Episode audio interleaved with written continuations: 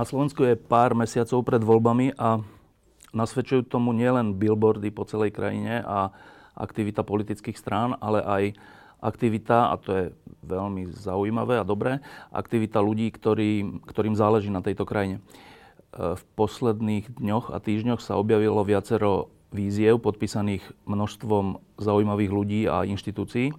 Jedna z nich je ADOSť, e, ktorá sa týka školstva a stavu školstva na Slovensku.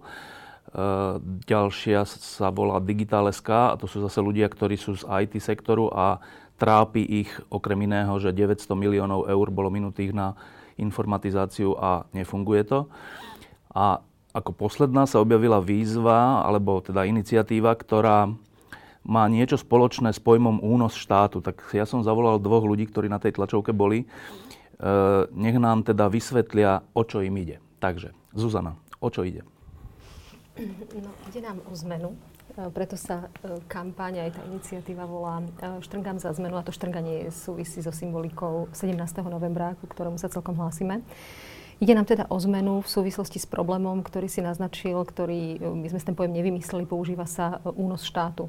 Únos štátu vlastne znamená, je na to viacero definícií, použijem niektoré, e, keď výkonná moc nie je vykonávaná alebo realizovaná tými, komu bola zverená, politikmi vo voľbách, ale ľuďmi v pozadí.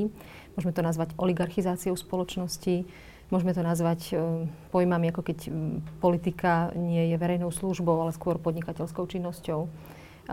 Toto všetko je jav, ktorý je prirodzený všade na svete. E, na Slovensku je takisto veľmi vidieť v rôznych kauzách, od kauzy Gorila e, cez rôzne iné korupčné veci, ktoré sa týkali zdravotníctva rôznych sektorov kedy zistujeme a dozvedáme sa, že či cez korupčné alebo iné trestné činy dochádza k rozkrádaniu krajiny a, a nejakým spôsobom e, politika alebo politici s tými javmi súvisia. Zuzana je z, zo Združenia Via Juris, ktoré sa teda týka najmä práva. E, Pálo je z nadácie Zastavme korupciu, ktorá sa týka teda korupcie. E, prečo ste v tom spolu? Ešte keď si vymenoval tie všetky iniciatívy, ktoré teraz sú pred voľbami, tak tá ITčkárska sa volá Slovensko Digital, aby, Slovensko Digital, aby sa neujazili. A prečo sme v tom spolu? Myslím, že nás spája jednak téma, ktorej sa naše dve organizácie venujú, aj, aj ďalšie, ďalšia jedna, a potom je tam jedna taká strešná. A ďalšia vec je, že sa venujeme aj nejakým systémovým ako keby opatreniam a návrhom. Uh, nie sme, my teda nie úplne, ani, ani myslím, že vy aj Juris nie sme watchdog, ale, ale prinášame aj nejaké konštruktívne návrhy, takže to je ten dôvod, prečo. A, a teda vy ste teda je tam, e, vaša nadácia Zastavme mm-hmm. korupciu, Via Juris, je tam, ešte? Je tam SGI, Inštitút SGI a je tam nadácia Pontis. Inštitút pre dobre spravovanú spoločnosť, spoločnosť a Strešná je ten Pontis?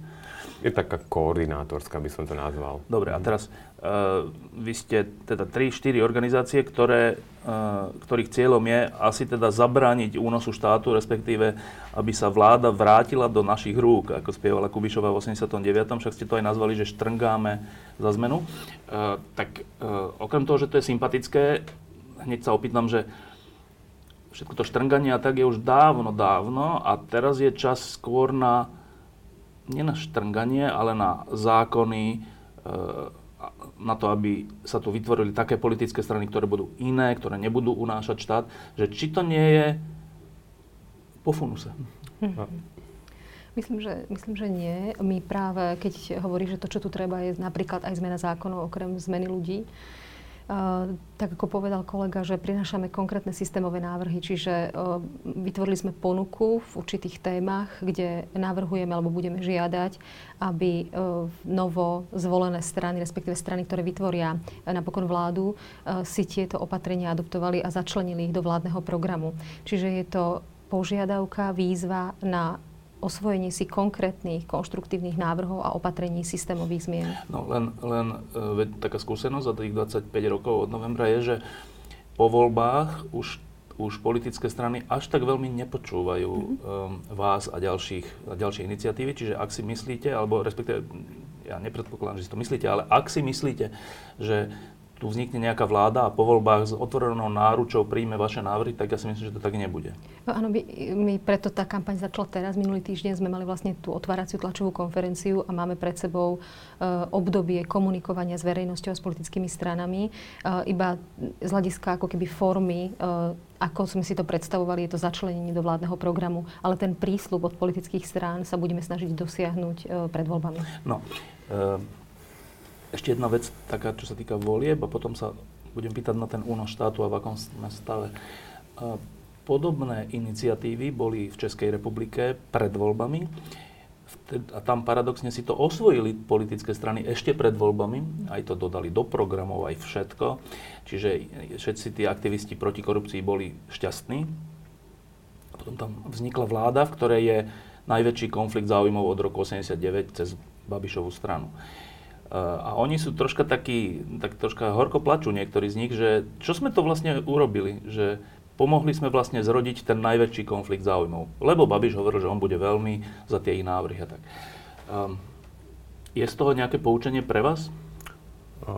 Ja som si neistý, že či, ak ty myslíš e, rekonstrukcie státu, tú iniciatívu, Viac ktorá je veľmi podobná tomu, čo, o čo sa my pokúšame, tak nie som si istý, že či rekonstrukcia státu nejako pomohla Babišovi do, do kresla ministra financí a, a medzivládne strany. To by som povedal, že skôr nie. Ale môžeme, môžeme prejsť tým poučeniam, lebo to je, to je dobrý príklad. A ešte k tej tvojej otázke, že či už nie je po Fonuse. No, tak keby sme si mysleli, že je po Fonuse, tak môžeme v tejto chvíli rozpustiť naše organizácie. Ty možno môžeš zatvoriť týždeň a môžeme sa niekam odsťahovať. Takže ak by sme podľahli tomuto, že je po Fonuse, tak, tak to by nebolo dobré. Tie ponaučenia sú z, te, z toho Česka aj také, napríklad, že ten projekt rekonstrukcie státu, oni mali návrh deviatich opatrení. Uh, už pred voľbami teda chceli podpisy alebo nejaký záväzok poslancov a senátorov, aby sa k tomu prihlásili. Do, podarilo sa to v pomerne veľkej miere. Samotné potom po voľbách, to, čo sa stalo, tak trvalo to určite dlhšie, ako si sami oni predstavovali z tých deviatich uh, opatrení, ak si dobre pamätám, boli doteraz prijaté tri. Len nedávno bolo, bolo schválené uh, zverejňovanie zmluv na internete. A to ubehli už dva roky teda od, od začiatku tej iniciatívy. Čiže to ponaučenie je pre nás, že áno, môže to trvať o, o dosť dlhšie. Uh, ne, nie sme takí naivní, aby sme si mysleli, že dva mesiace po voľbách a po zostavení vlády teraz hneď všetko bude naraz prijaté. Čiže bude to beh na dlhé trate určite. A, ale ak, ak veríme v, v nejakú užitočnosť tých opatrení, tak, tak uh, nám to dodá do sily, akože trvať na tých opatreniach aj takto ďaleko po voľbách. Ja som to myslel skôr tak, že uh, keď je niekto v opozícii, tak veselo sa hlási ku všetkému. A potom, keď sa dostane k moci, tak sa veci troška menia. A ja, ako poznám slovenskú opozíciu, aj jej lídrov, aj tých nových, aj tých starých, tak oni sa tiež asi veselo budú hlásiť ku všeličomu. Ja si dokonca myslím, že oni povedia, že všetky vaše opatrenia sú správne a že oni za ne budú. Čím sa im troška pomôže, lebo vy poviete, ukážete na nich, že to sú tí, ktorí akože to berú, lenže potom to neurobia. Že to, to, táto vec, toto to, riziko vášho podnikania, či si uvedomujete? Mm-hmm. Áno. Ja by som povedala, že e, tento typ rizika je e, východiskom mojej každodennej práce a práce v rámci Via Juris. Na začiatku nikdy nie je nič isté. Je to o postupných krokoch, postupnom tlaku, komunikovaní tých e, opatrení, ktoré treba. Či sú to konkrétne kauzy, ktorých robíme, alebo sú to systémové zmeny, na ktorých pracujeme. Čiže Uh, úplne tá logika sedí, ktorú hovoríš. Uh, vôbec mi to, alebo nám to neoberá na, na odhodlaní, že jednoducho tie zmeny Mm, že sa nechceme prizerať a jednoducho, že sa chceme o tie zmeny pokúšať. A znamená to určite, tak ako e, povedal Pavol, že po voľbách to nekončí, aj keby bolo zadeklarované úplne, že všetko. Po voľbách to v istom zmysle zase začína, alebo začína iná fáza tlaku, presadzovania, pripomínania tých slubov. Um, ale to je, to je naša bežná práca. No a teraz k tomu samotnému únosu štátu. My sme tu mali pred pár týždňami tých uh, chalanov z IT sektora, Miša Trubana a ešte jedného, ktorí popísali, že ako to v tom IT funguje. A teda bolo to pre človeka, ktorý by o tom nevedel nič, tak to bolo úplne že šokujúce, čo oni rozprávali. Že ako fungujú zákazky v IT sektore. Že je to vopred dohodnuté, že to dostávajú kamoši, že sú to priamo trestné činy. Mhm. Toto tu povedali len tak. Dobre, uh, bol to taký drásavý popis a oni teraz niečo robia, aby sa to zmenilo. Tak popíšme tento náš unesený štát je unesený? Ja si myslím, že áno a vždy je to vecou miery. To sa snažíme vysvetľovať, že tá tendencia unášať štát alebo prerastania biznisu do politiky je všade. Myslíme si, že na Slovensku sa tomu javu, javu darí mimoriadne kvôli tomu, že nedochádza k relevantnej spätnej väzbe, nedochádza k vyvodzovaniu zodpovednosti, najmä trestnoprávnej zodpovednosti, a to najmä u tých najvyšších predstaviteľov štátu, prípadne mocných ľudí v ich pozadí. Toto vnímame ako zásadný problém a viaceré z tých systémových opatrení práve smerujú do, e, k polícii, prokuratúre a k súdom, aby politický tlak a vplyv na tieto inštitúcie uh, sa zmenšil cez systémové opatrenia a aby naozaj mohlo dôjsť k vyvodzovaniu zodpovednosti. No, dobre, a teraz popíšme to nejako, že ak je Slovensko v tejto kategórii a v nejakej miere unesený štát, ako funguje unesený štát? Čo to znamená? Eh, jedna z vecí, ktorú si spomenuli, sú rôzne výberové procesy, verejné obstarávania a podobne, kde už mnoho ľudí a mnoho subjektov rezignovalo, pretože vedia, že súťaž nie je férová. Je to kopu drobných javov, ktoré, či sú to korupčné trestné činy, či je to financovanie politických strán, eh, či sú to nákupy zdravotníckej techniky, ktoré sa dejú nejakým spôsobom predraženia a podobne známe kauzy, eh, či sú to konkrétne dohodnuté biznisy cez ľudí v pozadí politiky politikov a potom cez konkrétnych úradníkov na ministerstvách. Toto sú javy, prvky, ktoré sa dejú, ako som spomenula, v takej miere na Slovensku práve kvôli tomu, že nulová spätná väzba, na rozdiel už od okolitých krajín. Čiže ten, ten, ak tomu dobre rozumiem, tak to, že máme všetci tendenciu aj ku zlému a teda v každej krajine, aj v najlepšej, sa dejú korupčné škandály a kauzy a tak, je normálne. Unesený štát je to, keď sa to deje, ale ten štát proti tomu nepôsobí, naopak je toho súčasťou? Presne tak. A je to tak na Slovensku? Tak vy o tom píšete roky, ako, ako na tom sme momentálne. Takže ja si myslím, že ten náš štát je niekedy unesený viac, niekedy menej. Že je to otázka miery. A keď si sa pýtal, že ako to teda v praxi vyzerá, tak z môjho pohľadu je to, je to nejaký prejav faktu, ak je ak sa verejní funkcionári uprednostňujú niekedy súkromný záujem miesto verejného záujmu. A to, čo sa my snažíme, je aj pri ne, teda predstavení tých našich nejakých systémových kľúčových opatrení zmenšiť ten priestor, aby, aby tam dostával najmä verejný záujem priestor a nie súkromný záujem. Aby v situácii, keď sa stane, že verejný funkcionár uprednostní ten súkromný záujem, koná v rozpore s zákonom, tak aby za to bol potrestaný. No, teraz si predstavujem, že, že teda nejaké príklady spomenuli ste, že zdravotníctvo, tak uh, predstavujem si, teda aká je tá situácia, že uh, rozhodujúci hráč je, je Všeobecná zdravotná poisťovňa, ktorá uzatvára zmluvy a s kým uzatvorí, ten sa má dobre, s kým neuzatvorí, ten sa má zlé, respektíve môže ovplyvňovať konkurenciu a tak. To je ale štátna inštitúcia, ktor, ktorej, do ktorej sú nominovaní ľudia cez politické strany, parlament, vládu a tak ďalej. Mm-hmm. Formálne to funguje normálne formálne sú normálne nominovaní, oni robia rozhodnutia, predpokladám, že zasadá predstavenstvo a, a tak. E, pritom všetci si myslíme, že je to, že miliardová korupcia. Mm-hmm. Ale formálne to funguje. To, Nie? Tu by som trošku namietal, pretože ak sa bavíme o zdravotníctve a posledná veľká kauza bolo CT, tak myslím, že najvyšší kontrolný úrad už to bolo možno pred dvomi rokmi, keď nejakých kontrolných zisteniach zistil a, a otvorene povedal, že pri nákupe CT prístrojov tam dochádza k nehospodárnosti, ale neudialo sa nič. Dobre, že sú jedno, áno, ale teda všetci vieme, že CT je úplne, že um, kúsok ľadovca nad, nad e, hladinou, že CT tá suma, to bolo, celé to bolo výborné, čo tí lekári na to poukázali mm. v mhm, Piešťanoch mm. a mhm. tak a dostali aj bielú mm. ranu teraz tento rok a tak, ale že to je v porovnaní so sumou, ktorá sa v zdravotníctve um, čo, spreneveruje, mm-hmm. uh, úplne, že zanedbateľná vec. No ale teraz tá veľká vec, tá veľká vec, mm-hmm. um, ona, funguje, no, ona nefunguje protizákonne v zmysle, že rozhodujú orgány, ktoré by nemali rozhodovať, alebo je to skryté.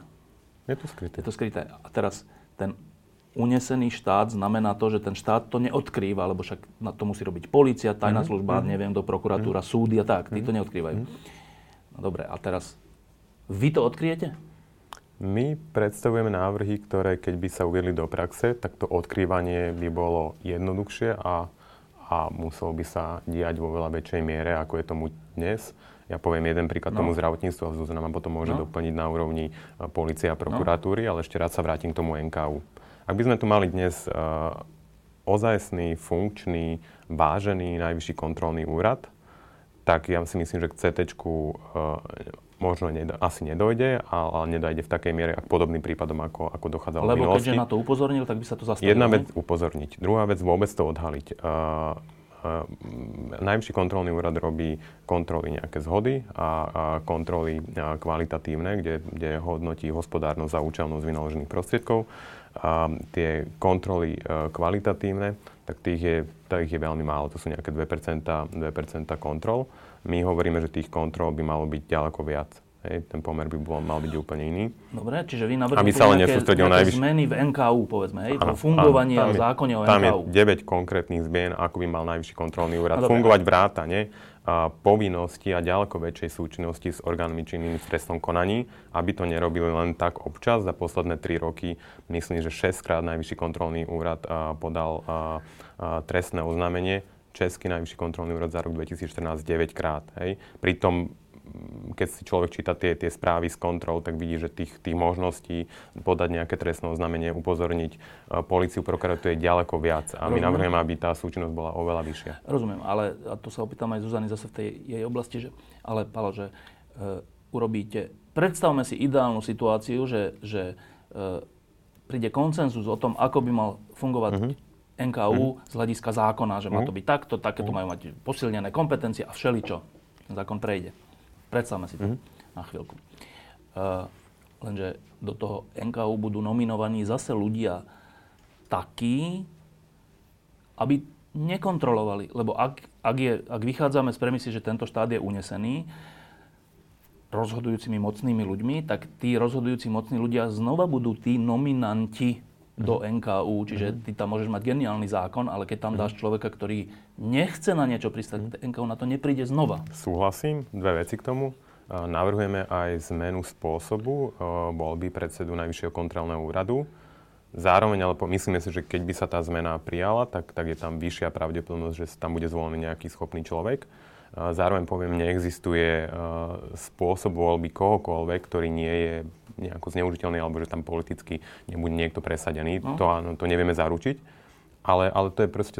Je, my, pokiaľ, krok. my pokiaľ nevieme zaručiť, kto bude kandidovať vo voľbách, aké strany, akých ľudí nominujú na dôležité posty, ak vieme pri, priniesť niečo iné, a to sú nejaké konkrétne opatrenia, ktoré sa dajú pretaviť do zákonov, tak, tak robíme toto. Samozrejme, to nevieme zaručiť, že tu bude šéfom Najvyššieho kontrolného úradu.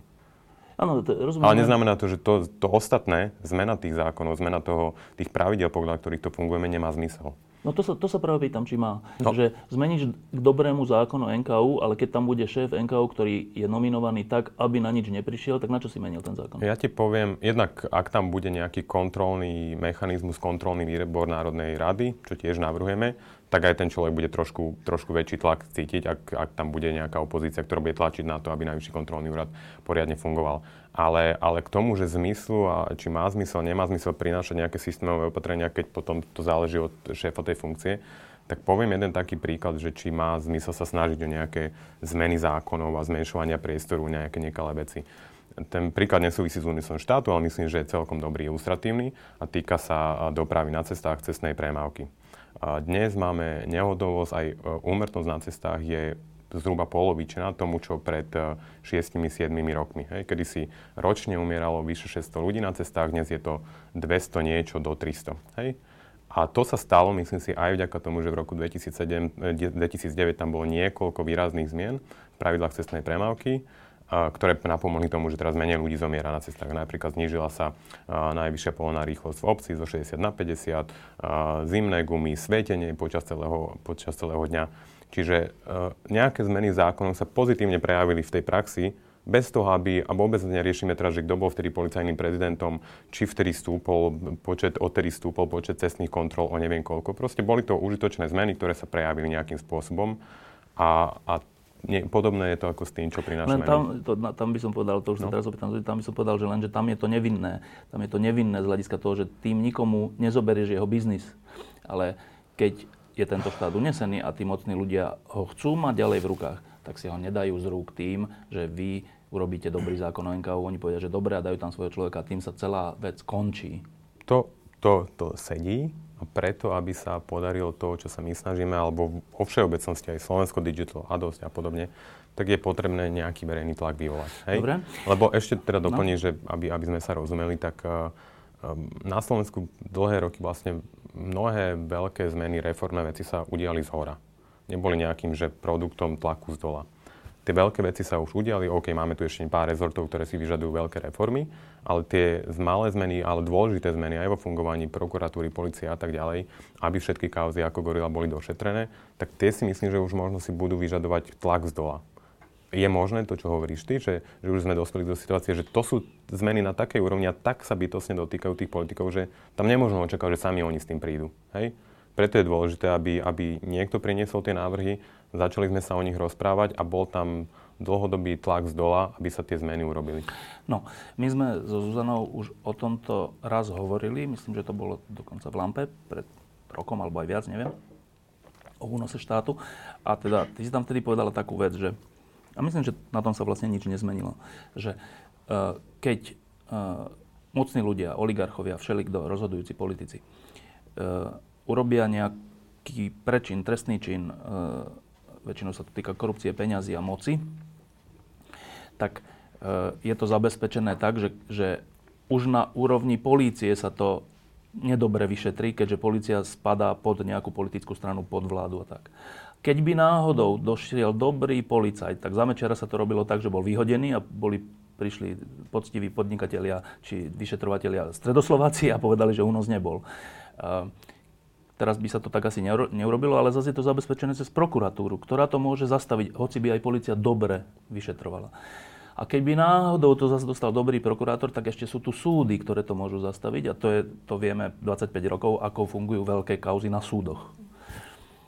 A to je vlastne ten únos štátu, že môže robiť mocný človek čokoľvek, lebo má tri poistky až po tú poslednú, ktorou je súd. A keď ešte náhodou aj ten súd, tak potom ešte najvyšší súd. A proste furt je tam nejaké ďalšie, kde sa všetko zastaví. No a vy teraz prichádzate s iniciatívou, že zmeňme zákon o prokuratúre, fungovanie policie, súdy, neviem čo.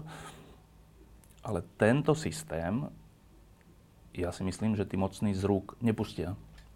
Napriek čiastkovým veciam, možno aj zmenia zákon o prokuratúre a urobia lepšie výberové konania a všetko, ale v skutočnosti to nakoniec niekde zastaví. No, ja, ja by som ešte chvíľočku zareagovala na to, čo bolo predtým a súvisí to s e, touto tvojou otázkou. Uh, Lenka Pradáčová, česká štátna zástupkynia, povedala raz, uh, že samozrejme všetko je o ľuďoch, to je známa téza. A ten pomer medzi uh, dôležitosťou toho ľudského prvku a dôležitosťou systému, ona tiež to niekde počula, že 80 ku 20, no. dajme tomu, môže byť. 80 výkon verejnej moci záleží od kvality ľudí, 20% od kvality systému. A k tomu treba dodať, že práve v krajinách, ako je napríklad Slovensko, ktoré nemá dlhú demokratickú tradíciu, kde je tendencia zlyhávať, tendencia k excesom, je treba ten systém, aby fungoval dobre. Aj z tohto dôvodu sme sa rozhodli nerezignovať na vylepšovanie systému, hoci sme si vedomi, že je to najmä o ľuďoch. Je to naozaj o tom vyšetrovateľovi, prokurátorovi, o tej ľudskej zložke. Napriek tomu sú tu mechanizmy, ktoré sa dajú, tie inšpirácie nemusíme vymýšľať koleso, tie inšpirácie sú nedaleko ktoré ten systém môžu vybudovať pevnejšie, môžu ho vybudovať zodpovednejšie a môže zabrániť excesom. Mne sa páči ešte um, úvahy sociálnych psychológov a tieto, tieto teórie okolo výkonu verejnej moci, ktoré presne popisujú o tom, alebo popisujú to, že, že systém a ľudia to sú spojené nádoby. Uh, nie je to len o tom, že ľudia diktujú to, aká kvalita výkonu verejnej sféry sa realizuje. Je to aj o tom, že systém ovplyvňuje ľudí. Inak povedané, uh, aj kvalita právnej úpravy, duch zákona, tón alebo hodnoty, ktoré sú komunikované cez právnu úpravu, cez systém, majú spätne vplyv na ľudskú zložku, na kvalitu ľudí, ktorí to, to vykonávajú. To súhlasím. Napríklad teraz ma hneď napadol ten, ten, ten u nás prijatý ešte za radičovej vlády zákon, podľa ktorého bolo treba zverejňovať zmluvy na internete. Uh, ináč sú neplatné, čiže tým pádom musíš, tam vidíš za koľko to je, čiže vidíš aj, že či to je teda pre, pre, premrštená suma. A to obmedzuje určite aj tých, ktorí by ináč kradli viac. Určite, lebo tak musí to proste, má to ťažšie. Možno, že aj menej je, menej je tých zákazok takýchto predražených, možno. Ale troška mám pochybnosť, či toto je uplatniteľné v mocenských veciach typu policia, prokuratúra, súdy. No, presne jeden z tých príkladov, ktorý si spomenul, ste zverejňovanie zmluv, ono to veľmi úzko súvisí s mocenskou sebarealizáciou cez zmluvy. A iným príkladom môže byť situácia, ktorá sa vyvinula napokon e, v Rumunsku. Krajina takisto nie je s veľmi dlhou demokratickou tradíciou, kde sa m, nejakým zázračným javom, občas sa to stane a občas sa to stane aj na Slovensku, vidí voľba prezidenta na Slovensku, e, stalo to, že protikorupčné hlavné inštitúcie a orgány, ktoré sú trošku inak vybudované, e, na ich čelo sa dostali ľudia, ktorí sú, nie sú kriví, sú schopní ustať ten obrovský tlak. Výsledkom čoho je, že tam majú viac ako 10 ministrov trestne stíhaných, prípadne odsúdených, pardon, viac ako 20 poslancov. Je tam odsúdený bývalý premiér a súčasný premiér je trestne stíhaný. No, a toto je presne, zastavme pri tom, že mm-hmm. e, spomenutá Bradáčová v Českej republike, ale aj viacerí, alebo povedzme toto Rumunsko, že tá Bradáčová sa dostala do funkcie v situácii, keď to neboli nejakí akože anieli, tí politici. Predpokladám, že v Rumunsku to bolo takisto. To sa ako stane? Uh, myslíš ten jav, ktorý sa udial? To, že, to, že únoscovia štátu si zvolia do dôležitých funkcií ľudí, ktorí rozvracajú ten únos. Uh-huh. Ja si myslím, že to je uh, to, o čom sa bavíme v celej tejto relácii. Myslím si, že to je tlakom. A ten tlak napríklad v Rumunsku bol z jednej strany aj zo strany Európskej únie, to bol pred vstupom vlastne do únie. A, a takisto tlakom aj napríklad kauza um, bývalej štátnej zástupkyne uh, šéfky prokuratúry Českej. To boli všetko veci, ktoré buď ten tlak vytvoria ľudia zo spodu a z dola, alebo je ten tlak zvonku. A v Česku, Súčasťou... to bolo, môžem, môžem k tomu, lebo ak, trochu, no? trochu, ak si dobre pamätám, tak v Česku, a to je, to je vlastne no. dobrý príklad, lebo ty sa pýtal, že oni to nepustia zo svojich no. rúk. Tak jednak ja trošku mne sa nepáči, keď sa hovorí, že politici, že oni, to je taká tá skupina, kde vieš dať, že štyri charakteristiky. Ja o politikoch. Nie, ale tak bavíme... o ľuďoch v pozadí, no. No ale tí ľudia v pozadí potrebujú tých politikov na to, hej. Ale ja si myslím, že aj na úrovni, aj v, na Slovensku, a však blížia sa voľby a po voľbách bude nejaká situácia, že medzi tou jednou masou, že politici, ktorých zne, zvykneme nejako nálepkovať, sa nachádzajú politici, ktorým záleží na takýchto zmenách. Asi ich nie je príliš veľa, ale Asi sú tam. voľby, by som povedal, no. Nevieme, uvidíme. A, a, a to isté myslím, ak si dobre pamätám na tie detaily toho, ako sa Bradačová dostala no. do, do funkcie, ako sa, ako sa stalo, že ráta prichytili a, no. a, a tak ďalej a tak ďalej. Tak to bolo to, že sa ona dostala do funkcie tak, a, to, že teraz tam, kde je, tak bolo zásluhou niekoľkých dvoch, troch politikov, dvoch politikov, však vtedy myslím, že minister spravodlivosti pospíšil, ktorí mali títo Bradáčová vrchný státny zastupiteľ Zeman, hej, mali za sebou konkrétneho politika, ktorý dostal do tej funkcie, tlačil na to, aby sa takíto ľudia dostali do tých svojich pozícií. To nebolo, že koaličná rada sa teraz zhodla a všeobecné hlasovanie, že to sú úžasní ľudia. To bolo napriek, to bolo určite mnohým aj v rámci tej koalície sa to nepáčilo. A čiže, čiže jednak je potrebné vedieť, čo chcem urobiť, akú zmenu. Druhá, áno, tí ľudia sú dôležití. A na to je potrebné, aby tí ľudia, ktorí by mohli tie zmeny, ktoré my navrhujeme potom aplikovať do praxe, tak tí potrebujú mať nejaké nejakých politikov, politické krytie, ktorých, ktorých tam dostanú. Veľakrát je to zhoda náhod, veľakrát je to, že sa to udeje ani, ani nevedia, tí druhí, že ako. Hej, čiže je to kombinácia. Dobre. Je to... A teraz späť k tomu, že policia, prokuratúra, súdy. E, to sú inštitúcie na Slovensku dlhodobo e, podľa mňa v týchto veľkých veciach nefungujúce, hoci v malých veciach oni vždy budú že ako však my sme odhalujeme trestnú činnosť, to je všetko pravda, ale v tých veľkých veciach, čo sa týka únosu štátu, nefungujúce veríme tomu, že e, vašou iniciatívou e, mocní odovzdajú tieto inštitúcie ľudu? Až o toto nežiadame. Hoci to by bol ten cieľ, nie? Možno, možno až by to mohlo byť kontraproduktívne, no. ale, ale tá istá akože politická ja, zodpovednosť... To ľudu, že nemyslím nejakej priamej demokracii, ale hey, že, som... že teda že, by vyk- zač- že začnú vykonávať spravodlivosť. Uh-huh. Áno. Uh, veríme, že sa to môže priblížiť tomu ideálu a že tie orgány by mohli slúžiť tomu, na čo sú určené. A takto do istej miery a do veľkej miery aj slúžia. Ale presne keď dochádzame ku kauzám, ktoré sú nazvime to exponované, tak tam začína byť problém. My sme, keď sme tvorili tie opatrenia a vlastne sme skúmali nové oblasti ako policia a prokuratúra, predtým sme sa venovali najmä súdnictvu, tak sme sa hodne konzultovali aj s ľuďmi znútra, ktorí tam buď boli, alebo sú a podobne.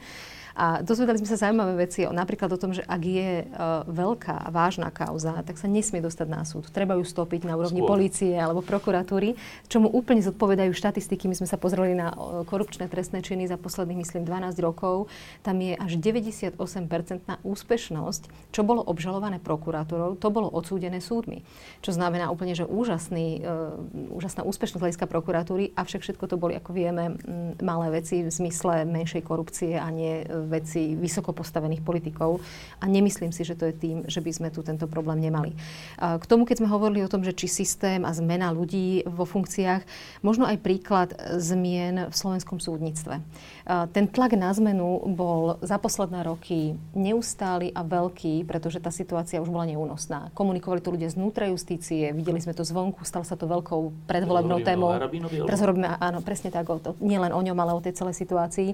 Veľkou témou volie prezidentských napokon.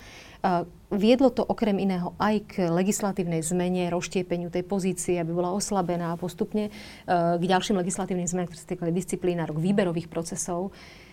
A ja som presvedčená o tom, tak ako to sledujeme z veľmi zblízka znútra, že presne aj tento typ zmien, ktorý mal charakter systémových zmien, napríklad transparentnosť, súdna rada, verejné rokovanie, zverejňovanie zástup, e, zápisníc a podobne. Zrazu tam boli ľudia a novinári. Dovtedy nie. Všetky tieto ako keby drobné, mozaika drobných opatrení, ktoré sa v justícii príjmali, viedli k zmene, ktorá, ja som presvedčená o tom, že tá zmena sa deje, ide možno pre niekoho pomaly, postupne, ale som presvedčená, že to, aká je teraz atmosféra v súdnictve, aké je vedenie slovenského súdnictva, sme niekde ale úplne inde, než sme boli pred dvoma rokmi. A to znamená, že keby teda, inými slovami, že keby prišla na súd citlivá kauza, lebo by to nejakým zázrakom prešlo cez policiu a prokuratúru, tak ty si myslíš, že po týchto maličkých a všelijakých systémových zmenách, dlhodobých a tlaku, je dnes väčšia pravdepodobnosť, že by to ten súdca odsúdil? Ja si ešte myslím to, čo som povedala predtým, že problémom môže byť, aby sa tá citlivá kauza tohto dostala typu súd, vôbec dostala na súd. Že, že sa Keby zvýšila sa pravdepodobnosť toho, že tie súdy by rozhodovali správne? Um, Takto, žiadna systémová zmena nezabráni tomu, že konkrétny súd sa bude zainteresovaný Jasné, rozhodne na objednávku. Pravdepodobnosť je podľa mňa vyššia. Dobre, a teraz k tomu, k tej pre mňa prekvapujúcej vete, že e, na Slovensku je taký úzus, že hlavne sa tá kauza nesmie dostať na súd, musí byť ešte skôr zastavená, stopnutá a tak. E, troška ma to prekvapuje, lebo že prečo? Veď na súdoch je dostatok pák odvolacích a všelijakých na to, aby keď náhodou dostane dobrý sudca, aby to potom dostal už ten náš. Prečo je, prečo je to pravidlo, že pozor, nech sa to na súdy nedostane? Je to procesne jednoduchšie. Je procesne jednoduchšie zastaviť tú vec v počiatkoch, nezabezpečiť ju dostatočne dôkazne, štádiu ešte len vyšetrovania a prípadne prípravy obžaloby, ako keď je už obžaloba postavená odvážnym prokurátorom a dostane sa tá vec na súd, verejnosť súdneho konania, čiže môže tam prísť ktokoľvek na to pojednávanie. Samozrejme, nedostaneš sa do spisu, ale je to procesne jednoduchšie. To znamená čo? Že ten prokurátor e, vyšetruje sa korupč, korupčný škandál mega rozmerov, neviem, ministra. Prokurátor to má jednoduchšie zastaviť než sudca? Prečo? Ehm, je to konanie, ktoré jednak neprebieha takýmto spôsobom ako verejné pojednávanie na súde.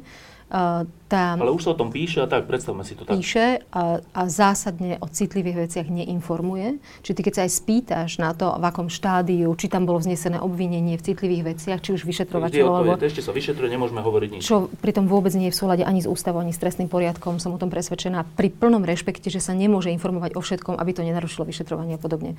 Ale u nás je tendencia informovanosti takmer ako nulová. Čo je úžasný priestor na to e, vysporiadať sa s danou kauzou, e, s jej zabezpečením alebo nezabezpečením dôkazmi. Ďaleko in, iná, iná kultúra a iný prístup je v Českej republike. V tých exponovaných kauzách tam je, sú dohľadateľné tlačové konferencie, diskusie. Áno, je to vec miery. Niekedy možno aj oni zajdu za, to je, to je vec na debatu.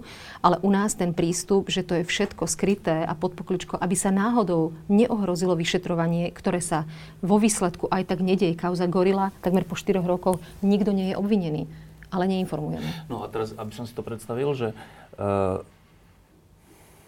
to, ako to funguje, že to je vlastne dobrá diskusia, že, že ako funguje prokuratúra, lebo tam vlastne sa podľa toho, čo hovoríte, zastaví drvivá väčšina citlivých vecí. Tak, ale ako sa zastaví? Že príde e, korupčná alebo iná veľká kauza spojená s politikom alebo nejakým oligarchom alebo tak. Vyšetruje sa, to je vyšetrovateľ, to nie je člen prokuratúry, to je vyšetrovateľ, to je súčasť policie. Vyšetruje to, povedzme, že dobre. Povedzme, že to vyšetruje poctivo. Uh, môže, môže byť vymenený, čo sa tiež deje, ale povedzme, že nie je vymenený. A prokurátor to zo zákona dozoruje. To, sa, to je to, že môže, podľa našich zákonov, môže tomu um, vyšetrovateľovi dávať nejaké pokyny, dokonca môže mu to zobrať tú vec a sám to vyšetrovať. Tak to je u nás. Môže dať negatívne pokyny. Dobre. A teraz ten prokurátor, keď ví, povedzme, že je, je to zjavná kauza, je to zjavný trestný čin, prokurátor to zastaví a tým to končí? Áno, áno, áno. A to nikto už potom nemá možnosť nejak kontrolovať alebo povedať, že počkaj, že ty si urobil trestný čin, ty, ty prokurátor tým, že si to zastavil. Také nie je? Určite áno. My sme vlastne v poslednom období, eh, keď sa venujeme to, tejto téme a tomuto projektu eh, a spolupráci aj vlastne s časopisom Týždeň, eh, keď sme sa zabrali konkrétnymi kauzami, napríklad kauzou tunelovania VSS, vo februári tam došlo k zastaveniu trestného stíhania. Dozoroval to prokura, špeciálny prokurátor Kováčik. V tejto kauze vlastne bolo vydané uznesenie o zastavení trestného stíhania, boli tam viaceré.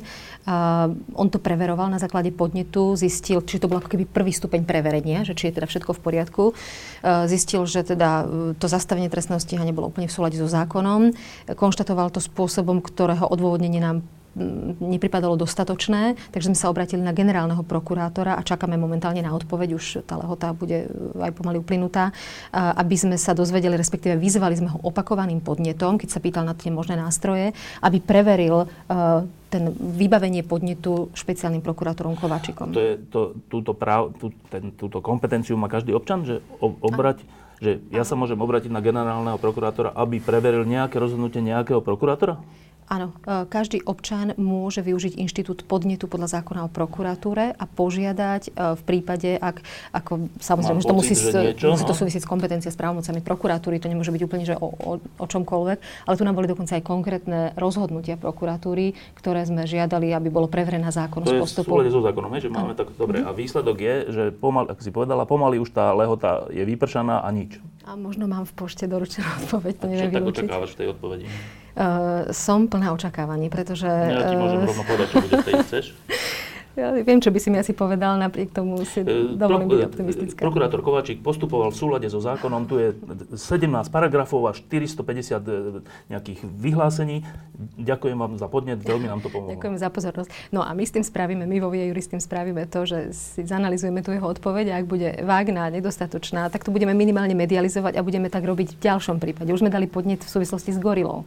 Žiadame generálneho prokurátora, aby sa zaoberal postupom e, špeciálneho prokurátora prokurátora Kováčika vzhľadom na to, že ten stav je totálne neuspokojivý. Tam nie sú zbavení mlčalivosti konkrétne svetkovia, procesné veci, ktoré dobre. sú pre nás nepochopiteľné. No ale vrátim sa k tomu, že dobre, tak čiže to je pre mňa nová informácia, že môžem aj ja, aj hoci kto z nás, 5 miliónov na Slovensku, e, sa obratiť na prokuratúru, keď máme dôvodné podozrenie, že iný prokurátor alebo nejaký prokurátor zahladzuje trestné činy, povedzme. Dobre. E, ale to je také, že skončí to teda peknou odpoveďou, tak pomôžeme pošte, ale to je tak všetko, čo asi urobíme. A teraz, že v samotnej, teraz ja som sa ale pýtal na to, že či tam vnútorne existuje nejaký, nejaký mechanizmus, že keď prokurátor zjavne urobí trestný čin, mm-hmm. či to či týmto končí a my občania sa musíme tam akože vykrikovať, alebo je, existuje nejaký mechanizmus zo zákona vnútorný? Určite áno. Jednak mechanizmus, oni samozrejme podliehajú alebo podliehajú trestnoprávnej zodpovednosti. No, čiže... Keď na to nikto neupozorní, tak...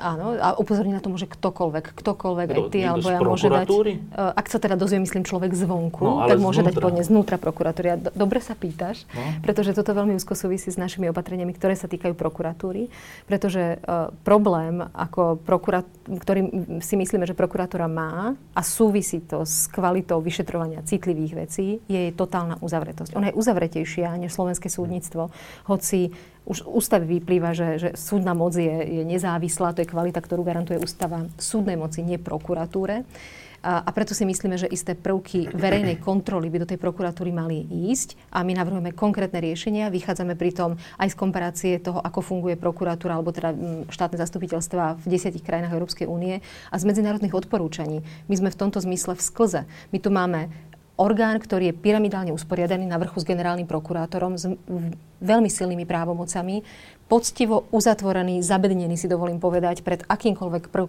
prvkom verejnej kontroly alebo subjektov, ktoré by neboli znútra prokurátorského prostredia. To, čo je napríklad súdna rada v súdnictve, že tam sú aj ľudia z iných zložiek moci delegovaní, alebo vo výberových komisiách sú aj zástupcovia, alebo mali by byť zástupcovia z, z iných profesí právnických. Prokuratúra má disciplinárne senáty, ktoré sú nezmiešané na rozdiel od sudcov, výberové komisie, ktoré sú nezmiešané Čiže na rozdiel od sudcov. Prokurátori o prokuratúroch pre prokuratúru. Uh, prokurátor, Rada prokurátorov, ktorá je ako keby vrcholným orgánom samozprávy uh, prokurátorov, je takisto zložená iba z prokurátorov, pričom všetci sú podriadení generálnemu prokurátorovi. Čiže je to vlastne pyramída absolútne nenarušená. Toto sú napríklad prvky, ktoré by tam no, mali byť iné. Dobre, a teraz, že e, ešte raz naposledy sa vrátim k tomu, že dobre, keď prokurátor urobí to, že zastaví vec, ktorá je zjavne trestným činom, ale on to proste zastaví, lebo je súčasťou únoscov štátu, mm tak okrem nás, ktorí tak zvonka môžeme že kričať, e, existuje ešte nejaký systémový prvok, ktorý na to môže upozorniť, zastaviť to alebo obnoviť to? Áno, nadriedený prokurátor môže vykonávať... Áno, áno, buď ten znútra, tak ako sa bavíme, a to je, že uzavre... Áno, preto navrhujeme otvorenie. Preto navrhujeme tie prvky zvonku. Čiže ono je to u nás tak, a pokiaľ sa nemýlim, to ešte dlho sa hovorilo, že to je taký ten komunistický systém prokuratúry, neviem, či sa to zmenilo. E, e, teda u nás je to tak, že Keby som ja bol oligarcha alebo mocný politik, ktorý chce uniesť štát, tak by som asi z tohto, čo hovoríte, asi prvé by som urobil, že by som proste obsadil prokuratúru, stačí jedným človekom na vrchu, ten si obsadí všetky ostatné veci a v podstate som beztrestný. Áno. Je to tak? Áno. No ale tak to je aj v realite. je to, je to kľúčová pozícia, či, či hovoríme o pozícii generálneho prokurátora, preto bol taký obrovský tlak na jeho výber. Však skoro Veď padla vláda to, presne tomu, tak, no? Presne tak, to, bola, to bol veľký a veľmi výpovedný príbeh, e, prečo to bolo tak dôležité. A takisto pozícia špeciálneho prokurátora. To je, to je kľúčová pozícia. Uh, robíme, možno ti to prípada, že hráme tú hru, že píšeme a čakáme no. na odpoveď. Napriek tomu si myslíme, že je potrebné, ja neviem, či ju hrať, ja tomu aj dôverujem, je to, je to naša práca, že napadáme ten systém, oslovujeme tých vrcholných predstaviteľov jednotlivých inštitúcií a poukazujeme na veci, ktoré pýtame sa, v zásade, v zásade sa pýtame, nemáme inú kompetenciu a chceme vedieť, či toto, tak ako to je urobené a uzatvorené, je v súlade so zákonom. Toto je naša rola dúfam, že keď takto budeme atakovať teda, ten systém, tak... myslíte, že sa obratíte nakoniec na ústavný súd a ten povie, že nie, tak to sa Nie, tam ani nie je cesta v tomto prípade, no, aby sme mohli ísť na ústavný súd. Tak oni povedia, že je to v súlade so zákonom a ústavou. Fajn, a my pôjdeme ďalej v ďalšom Áno. 16. 18. prípade, nemyslím v tej konkrétnej no. veci. No, uh, teda, keď vás počúvam, tak mám tento pocit, že uh, my tu máme všelijaké priority a všeličo a sú dôležité. Uh, na Slovensku je nefungujúce zdravotníctvo. Mám teraz možnosť to sledovať, keď chodím s mojim otcom a je to fakt nefungujúce. Máme zlé školstvo. Naozaj zlé. Naozaj tie deti nie sú pripravované na normálny život, ale, ale na niečo úplne iné. Ale keď vás počúvam, a máme tu IT a máme tu všeličo, ale keď vás počúvam, tak mne sa zazdalo teraz, že v skutočnosti nič z toho nevyriešime, ak ten štát bude ďalej unesený, inými slovami, ak ďalej bude napríklad prokuratúra alebo policia alebo súdy v tomto stave, o, o ktorom teraz sme hovorili. No. Ale ak je to tak, ak je toto, že kľúčová vec toho Mordoru, tak to by mali vedieť ľudia, že milióny ľudí. A podľa toho by sa mali rozhodovať, že keď nejaké v tomto prípade politické strany povedia, že my zmeníme prokuratúru tak, aby fungovala, tak to by mal byť že hlavný nejaký argument pre moju voľbu. Že... Ale to tak zďaleka nie je, keď sa na Slovensku povie prokurátora, ja si myslím, že väčšina ani nevie, čo to je. A čo sa s tým dá urobiť? Čo sa s tým dá urobiť? Ešte mnohí o tom nevedia. Ja počúvam od svojich známych, že nemajú koho voliť. Hej? No a, a ten peloton, ktorý teraz bude súťažiť v parlamentných voľbách, je nejako zostavený a už sa meniť nebude. A ten ich pocit asi sa tiež nezmení, že budú vyberať proste z množený strán a konkrétnych predstaviteľov. A ja hovorím, že to je zároveň aj taká dobrá vec, taká príležitosť, že OK, že už vlastne nevieme sa baviť o, o konkrétnych stranách, konkrétnych ľuďoch, lebo poznáme ich dlho, sú tam nejakí noví a tak ďalej, ale je tam priestor vlastne, aby sme sa rozprávali o tých programoch tých strán a o tých konkrétnych riešeniach, aby to bolo ďaleko viac o programoch a ďaleko menej o, o, o nejakých konkrétnych lídroch a vodcoch. Hej? Čiže, čiže samozrejme my sami to nejako nezabezpečíme, ak tie strany budú chcieť a budú chcieť získať priazeň voličov, tak im budú musieť niečo ponúknuť ponúkli nejakých ľudí, ale vravím, že veľakrát tie strany akože už nevedia predstaviť nejaké nové tváre, tam, tam nenájdeš nejakých teraz osobností a tak ďalej. Takže budú musieť im niečo predstaviť, čo, prečo tých voličov ako keby že zaujme. No, lenže e, zase 25-ročná skúsenosť, že e, no, o čo, čo bude rozhodovať vo voľbách? Čo?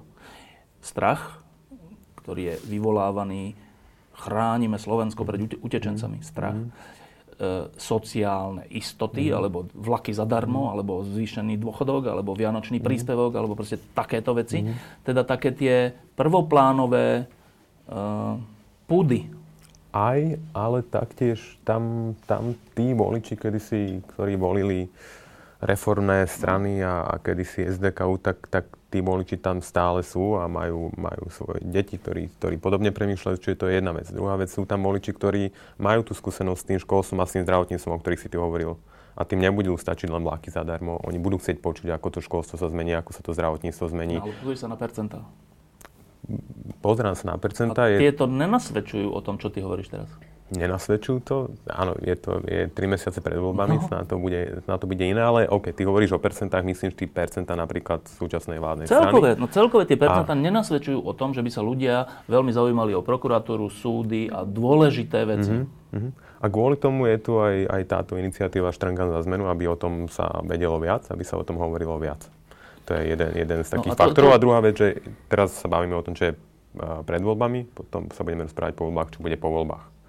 A to už, to už, bude, to už nebude kampaň, to už bude, voliči budú očakávať nejaké konkrétne, konkrétne činy, ktoré im zlepšia život. Hej? No, a ak ja sme len... už prešli tými veľkými nejakými reformami, ale možno ešte sú tam nejaké dva rezorty, tak tie strany budú musieť niečo ponúknuť. Nik, žiadn, a myslím si, že dokonca ani smer, že už nebude môcť byť ďalšie 4 roky, že byť len údržbárom. No, ja len mám pocit, že v tomto prípade vy a my všetci sme v obrovskej nevýhode. Že v hokeji je to presilovka 5 na 3 a to je, toto je 5 na 1. Toto je, že brankár a 5 proti nemu. Ale brankár má dať gól.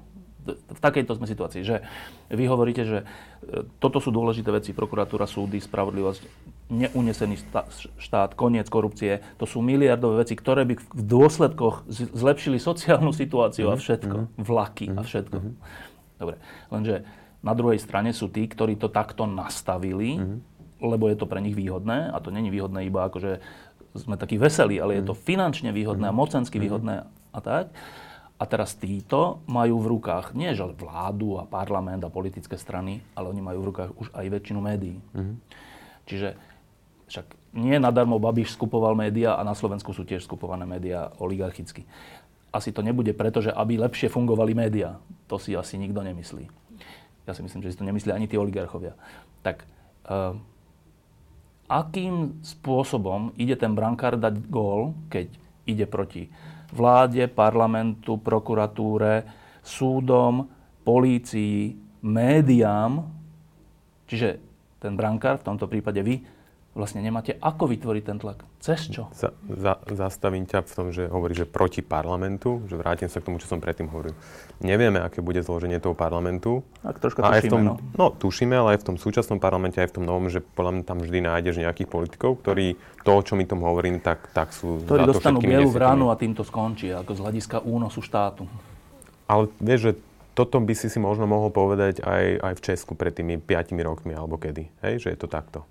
To je, to je jeden moment. Druhý moment je, že, že tá presilovka. Hej, že ja si myslím, že tie mantinely tým uh, stranám, tej vláde, tomu parlamentu staviame my. Určite nájdeš medzi, ako medzi my tými... Ľudia, teda. Ako my ľudia. Hej, medzi tými politikmi nájdeš aj takých, ktorí možno majú skryte niekde vo vnútri absolutistické chúťky. No. Ale neprejavia ich, lebo dnes už by to ako keby, že nikto nezobral. Hej? No a, a tie mantinely my stavíme Povedal by, si, ty, povedal by si ty v minulosti, že, že uh, Smer a aj ostatné strany zahlasujú za obmedzenie imunity poslancov? Za zrušenie imunity poslancov? Teda... Vieš, v nejakom čase by si to povedal, že to sa nikdy nestane. Prečo by to robili? Vieš, a stalo sa to. Hej? A podobných prípadov a by si našiel... A s poslancov, akože obmedzíš imunitu, ale to je v poriadku, keď máš stále v rukách prokuratúra všetko, tak to zastavíš, vieš? No, ale nemyslím si, že to, že to ako keby že nemalo zmysel, hej?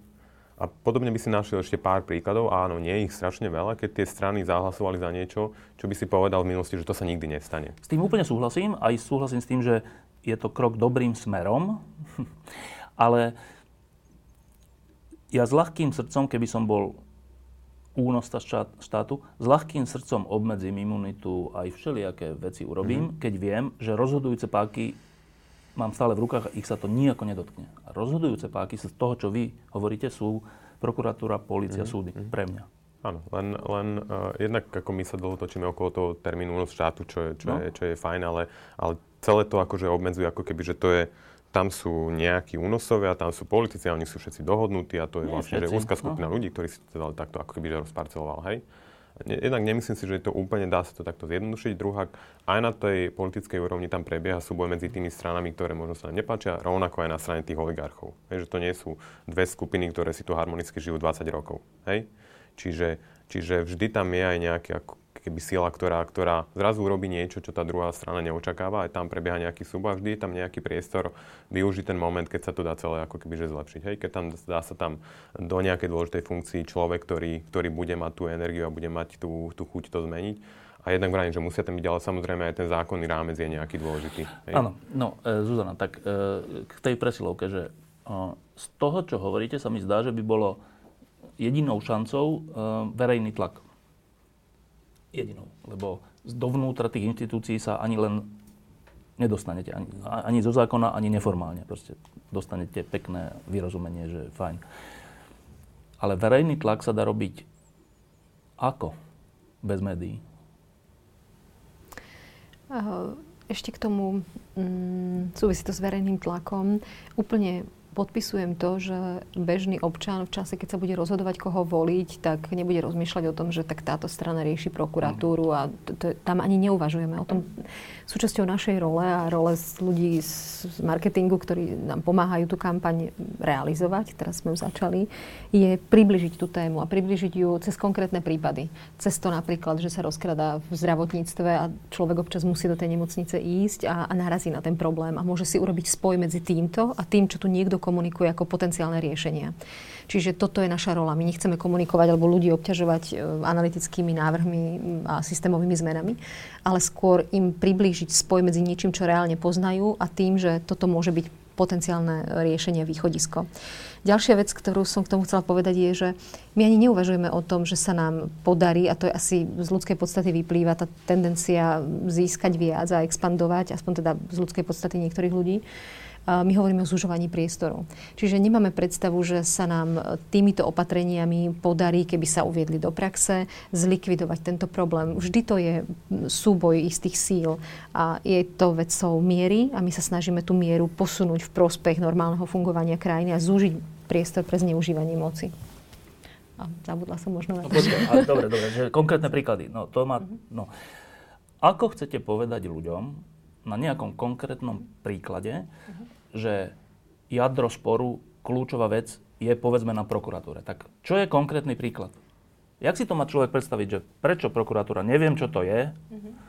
Viem, čo je súd, aj tam možno raz za život idem, ale viem, čo je polícia, lebo ma zastavia dopravný, to je tak všetko pre bežného človeka. Mm-hmm. A už vôbec, že prokurátora, tam som ani nikdy nebol, ani neviem, čo robí, ani neviem, kde to je. Mm-hmm. Tak a pre, ne, ako chce, dá sa toto vôbec vysvetliť? No, napríklad, keď sme mali poslednú tlačovú konferenciu k zisteniam, novým zisteniam v kauze Gorila, boli tam zastupcovia, myslím, že všetkých médií, okrem jednej spravodajskej televízie.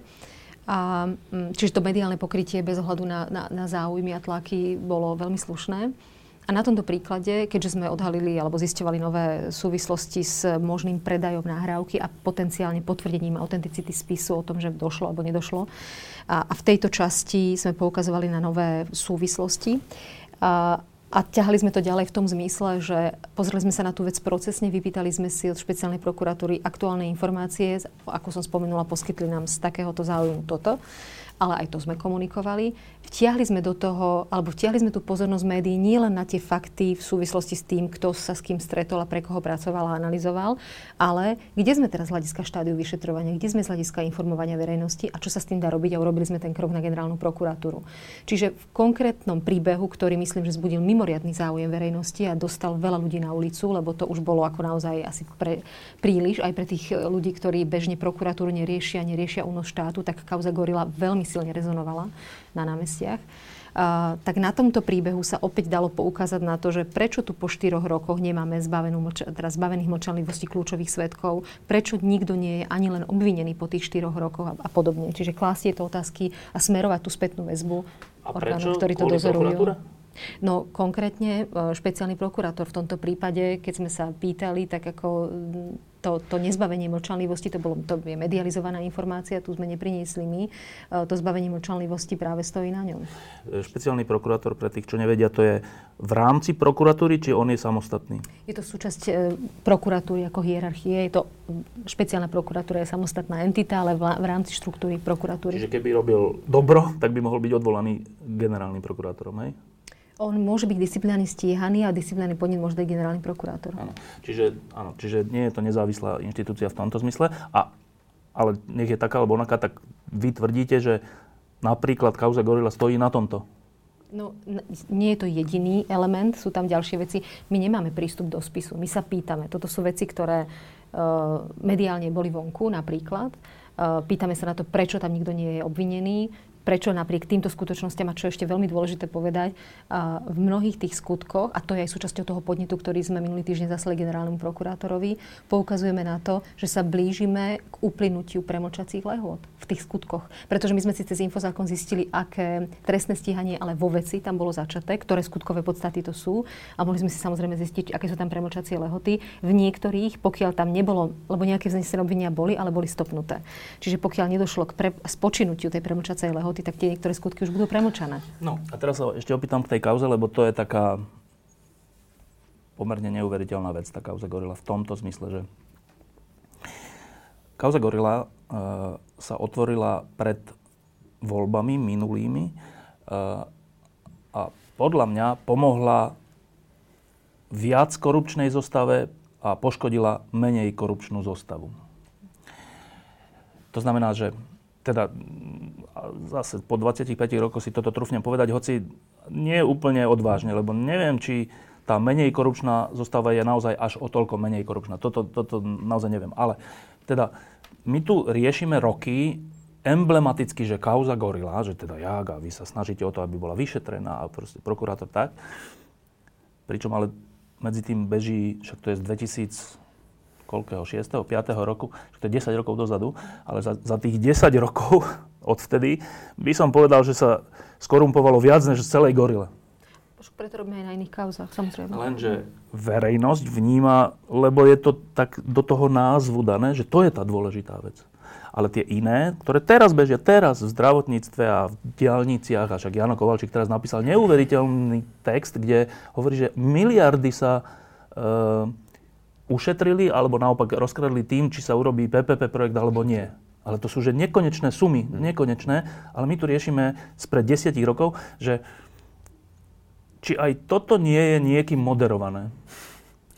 To už, to je taká otázka, ako sme boli v slobodnom vysielači. Ne? Nie, ale ja si myslím, ja to myslím vážne. No, rozumiem, že tak potom sme naivní. Prečo naivní, ale... Lebo riešime nepodstatnú vec. A to nie, nie, nie vec, je, sú veci, ktoré sú veľmi podstatné, niektoré sú menej podstatné no. a niektoré sú nepodstatné, ale to nie je, že nepodstatná a podstatná. Hej.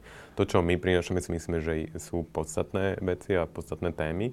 Tej tvojej otázke, že ako chcete získať že verejnú pozornosť a mienku, že prokuratúra... Ešte, ešte, no? ešte, ešte je podstatné, nepodstatné, že ak je pravda to, čo hovorí Jano Kovalčík, tvoj mm-hmm, bývalý kolega mm-hmm, z Trendu, mm-hmm ktorý teraz, ktorý bol na ministerstve dopravy, alebo bol odtiaľ odídený, lebo áno. bol proti takým áno. diálnicám, ako, ako to beží.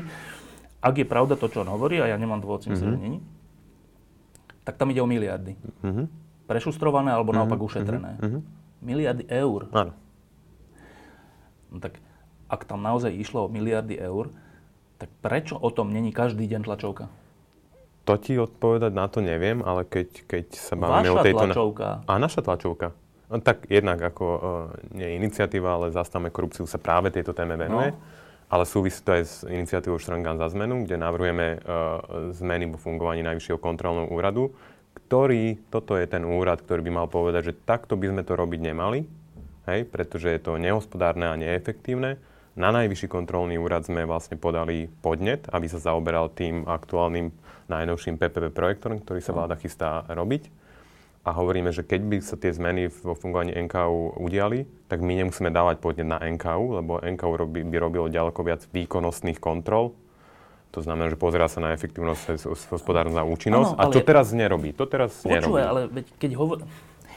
keď no. toto hovoríš, tak mi to príde, že, že tak fakt sme naivní. Že my si myslíme, že keď ide o miliardy, tak NKU nominovaný a volený väčšinou bude, bude odhalovať tú miliardu? To si fakt myslíme?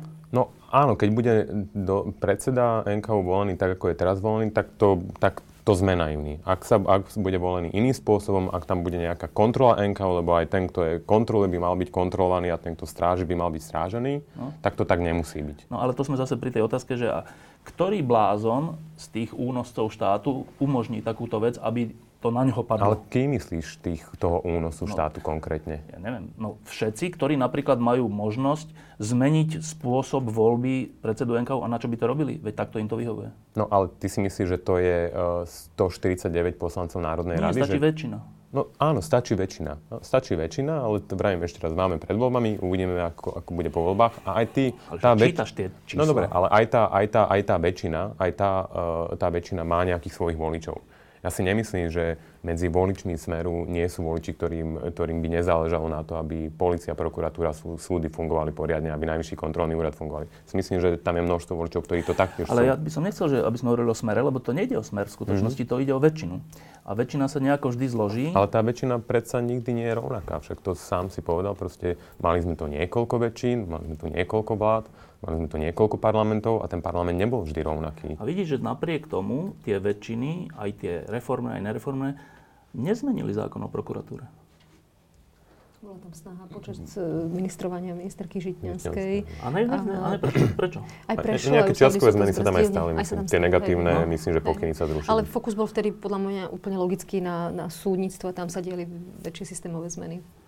Že to, to, k tomu sa snažím dopatrať, že keďže už tu, veď to je, my sme teda zvláštna krajina, že tu už jednotlivci, ako vy, my všetci, Jano Kovalčík mm. a mhm. ďalší, mm. už, už teda hovoria tak, že no dobre, tak ja hovorím, majú to robiť pritom štátne orgány, NKU. Ja to hovorím, ja novinár hovorím, že tuto miliardy sa kradnú a teraz, mm. teraz sa to uverejní, časť ľudí si to prečíta, nahnevá sa, povie si, že to je hrozné teda a tým to skončí. Ale to nie je úplne tak, že dva momenty, že konkrétne k tomu príkladu toho obchvatu aj Jano no. Kovalčík, hej, že Áno, urobili tlačovku, priniesli analýzu, chvíľu bolo okolo toho ticho. Potom sme sa skontaktovali a, a začali sme ďalej v tejto veci nejak konať.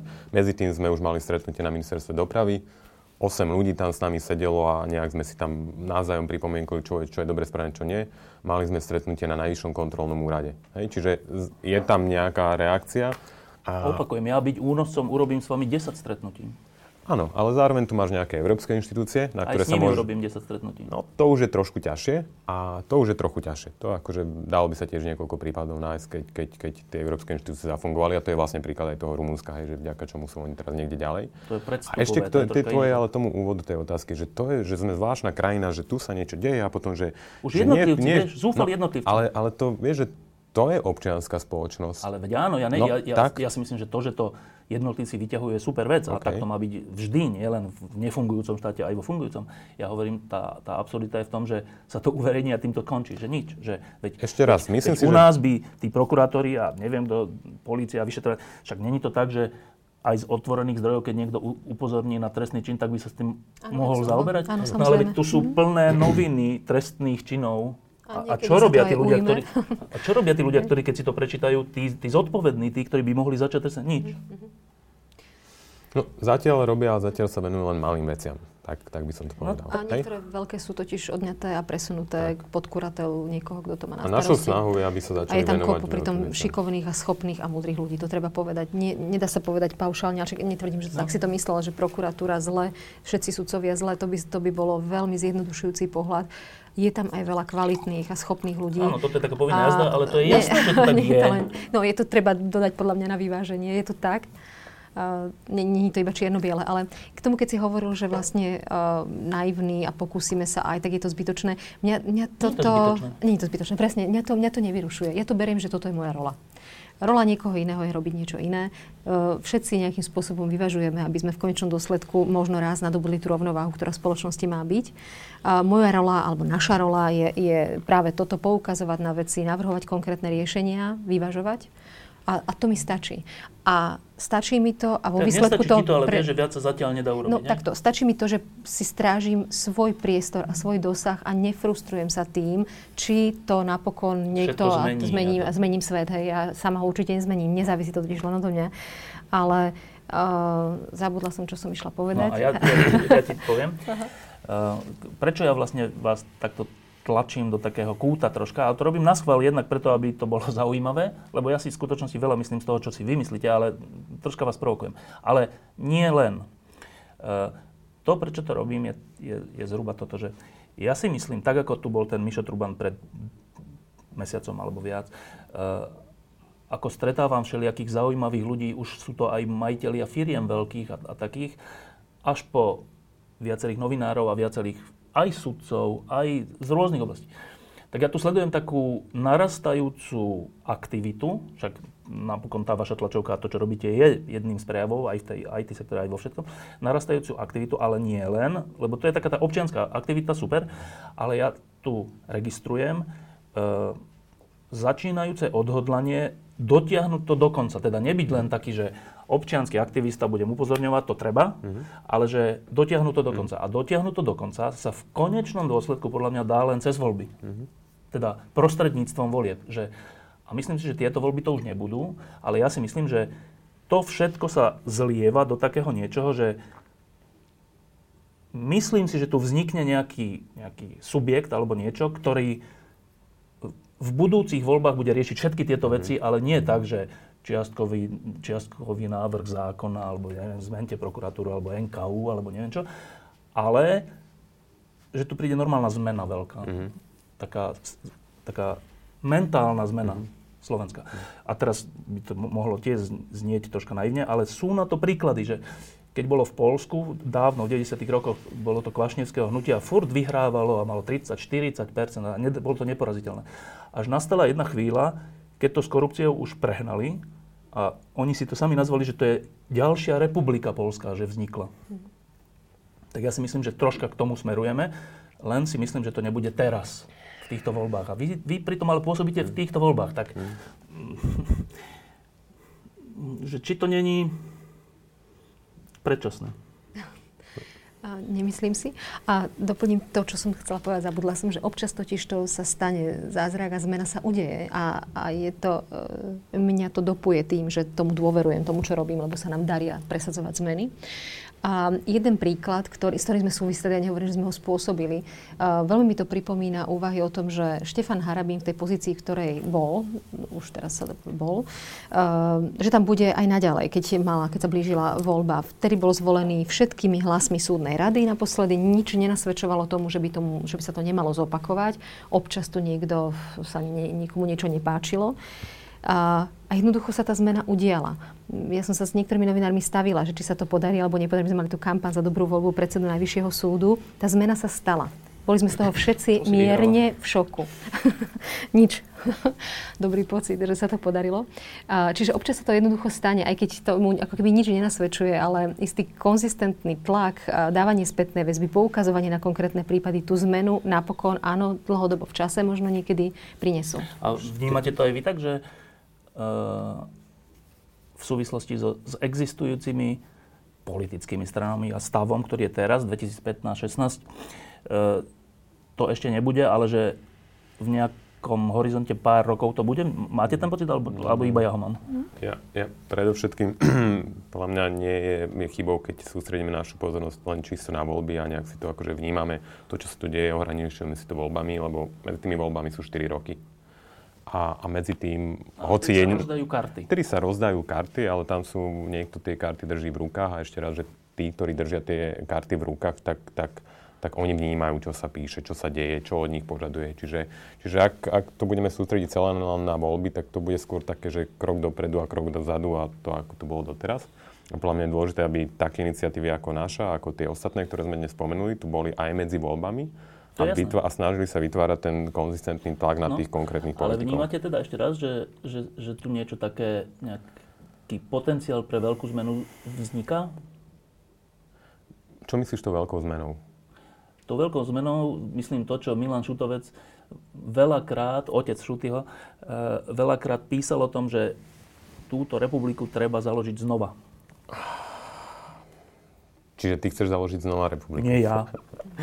uh, neviem, ja som skôr akože tak vnútorne eh, fanúšik evolúcie a nie veľkých revolúcií, lebo tie vždy požeruje vlastné deti a sme tu aj to dobré tak uh, mňa keby si sa opýtal, tak ja neviem, ja by som bol rád, keby po tých 4 rokoch nasledujúcich, tak, tak evolučne sa to ďalej posunie aj vďaka ďalším voľbám a nejakej novej ako politickej sile, ktorá tu vznikne. Ale že či to bude nejaká obrovská zmena, ja by som povedal, že skôr nie. To, to nás opäť, že máme, tak nás to zvádza teba ako nominára, mňa ako bývalého nominára, že takto to ako keby nálepkovať, je, že stane sa nejaká voľba, teraz prezidentské voľby, tak poviem, že bol plno komentátorov, ako sa Slovensko zo dňa na deň akože premenilo. To podľa mňa tak nie je. Hej, že zo dňa na deň sa žiadna spoločnosť, žiadna krajina nedá zmeniť. Tie zmeny sa dejú sústavne pomaly a niekedy to, že sa udiala nejaká zmena, vypláva viac na povrch ale málo kedy sa deje, že sa spoločnosť nejak zmení zásadne Áno, ale my to, my sme sa ešte učili, neviem, či to nie náhodou marxistická poučka, ale nevadí, že, že niekedy je to tak, že kvantita sa mení, až sa nakoniec premení na kvalitu. Uh-huh. Neviem, či to nie je úplná blbosť, ale troška si myslím, že uh-huh. to tak je, že tej, tej kvantity, tej nespokojnosti, respektíve nielen nespokojnosti, ale aj na druhej strane šikovnosti, uh-huh. tvorivosti, uh-huh. aj nejakého, nejakej váhy vlastnej osoby a proste to, že to všetko nejako narastá, uh-huh. až ja myslím, že to, ty to nazývaš, že revolúciou, ja, ja tiež nie som priateľ revolúcií, ale že proste musí, na, na, že nastane nejaké kritické množstvo a vtedy aj to, čo vy chcete, sa oveľa ľahšie mm-hmm. urobí. no, taký to mám pocit. A to môže byť dokonca ešte aj pred voľbami alebo po voľbách tých ďalších, vieš, že to nemusí súvisieť úplne, že nutne s voľbami. Nemusí to byť prejavom. To neviem. To neviem. V de, akože v, v demokracii, za ktorú sme štrngali, mm-hmm. e, ide o voľby. Jako nakoniec, nakoniec sa v tých voľbách rozhoduje o veľmi dôležitých veciach. Ne, teraz nechcem, aby sme opakovali, že ale medzi voľbami mm. treba niečo robiť, mm. jasné. Mm. Ale akože tie karty sa rozdávajú vo voľbách. No, čiže ešte sa aj teba, Zuzana, pýtam, že uh, ty sa ty upieraš nejakú nádej na tieto voľby, alebo až na tie ďalšie? Hm, priznám sa, že nádej je asi veľmi osobná kategória, že by som ju spájala s voľbami. Asi to tak nemám. V tom, čo robíš. Áno. Uh-huh. Mm. Uh, ani to nie. Stále to, čo hovorím, že to, čo robíme, je konzistentný tlak, um, konzistentná práca a voľby sú dôležitým medzníkom, sú dôležitou udalosťou, preto aj pred voľbami prichádzame s touto ponukou. To určite áno. A mám to asi rovnako ako to, čo si ty spomínal. Ja myslím, že spejeme ku kulminačnému bodu. Asi v takom zmysle. Um, tak ako ste to obidvaja skonštatovali, nie revolúcia, ale vlastne je to v podstate asi evolúcia tiež. Ale že, že, že uh, miera nespokojností ktorá je momentálne tak ako keby e, roztrúsená, čo sa týka sektorov, osôb, osobností, ktoré tú nespokojnosť pociťujú. Podľa mňa bude kulminovať k zjednoteniu tých prúdov, k zjednoteniu pochopenia príčin toho, tých, toho problému a, a teda možno aj k fokusovaniu konkrétnych riešení, ktoré nielen v tej, v tej obsahovej rovine, ale musia mať aj svojich nositeľov. Nositeľov v podobe či už nového, alebo nejak pretvoreného, to už neviem, politického subjektu, ktorý do tej súťaže pôjde a bude schopný osloviť verejnosť. To je veľmi dôležité. No a teda úplne na záver. Vy ste si to nazvali Štrngáme za zmenu?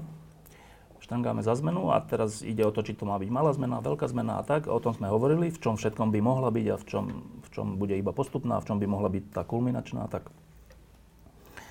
Uh, ak sme hovorili o tom, a ja si to teda hlboko myslím, že, že tento štát je unesený, čo má strašné dôsledky pre všetko, od toho zdravotníctva pre môjho otca až po vaše deti v školách a pre všetko to má strašné dôsledky.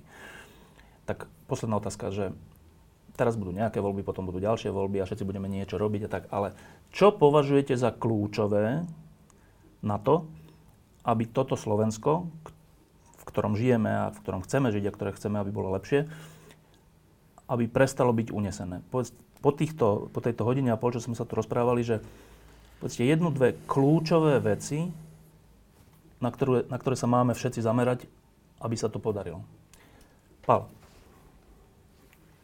Ty chceš jednu, dve. Ja si myslím, že ich viac, ale splním tvoje prianie. Ja, podľa mňa je kľúčové, aby v tých uh, kľúčových zložkách fungovania štátu bolo uh, ďaleko menej politického rozhodovania, dosadzovania uh, funkcionárov a, a viac apolitického a ďaleko viac otvorenosti a transparentnosti. Tá transparentnosť znižuje priestor na, na to, o čom sme sa tu dnes rozprávali. Dobre. Čiže, Čiže tieto dve. Čiže aby, vo fun- aby sa do funkcií dostávali tam, kde je možné a je, je ešte tam veľa priestoru, znížiť politický vplyv a zvýšiť odborný vplyv, tak to urobme a tam, kde je možné ešte viac urobiť niečo transparentné, viditeľné, to, čo nemá byť prečo tajné, nech nie je tajné. Napríklad a tá prokuratúra a ďalšie Napríklad veci? tá prokuratúra, to je druhý krok. Dobre, Zuzana? Mm, ja si tu tak mm, zhutním tú odpoveď. Tá, tá prvá vec e, je, že aby prešli dobré systémové zmeny, ktoré navrhujeme my a iné iniciatívy. A tá druhá je taká skôr možno do takej osobnej roviny a to je Eh, podľa mňa by veľmi pomohlo, keby ľudia eh, vnímali.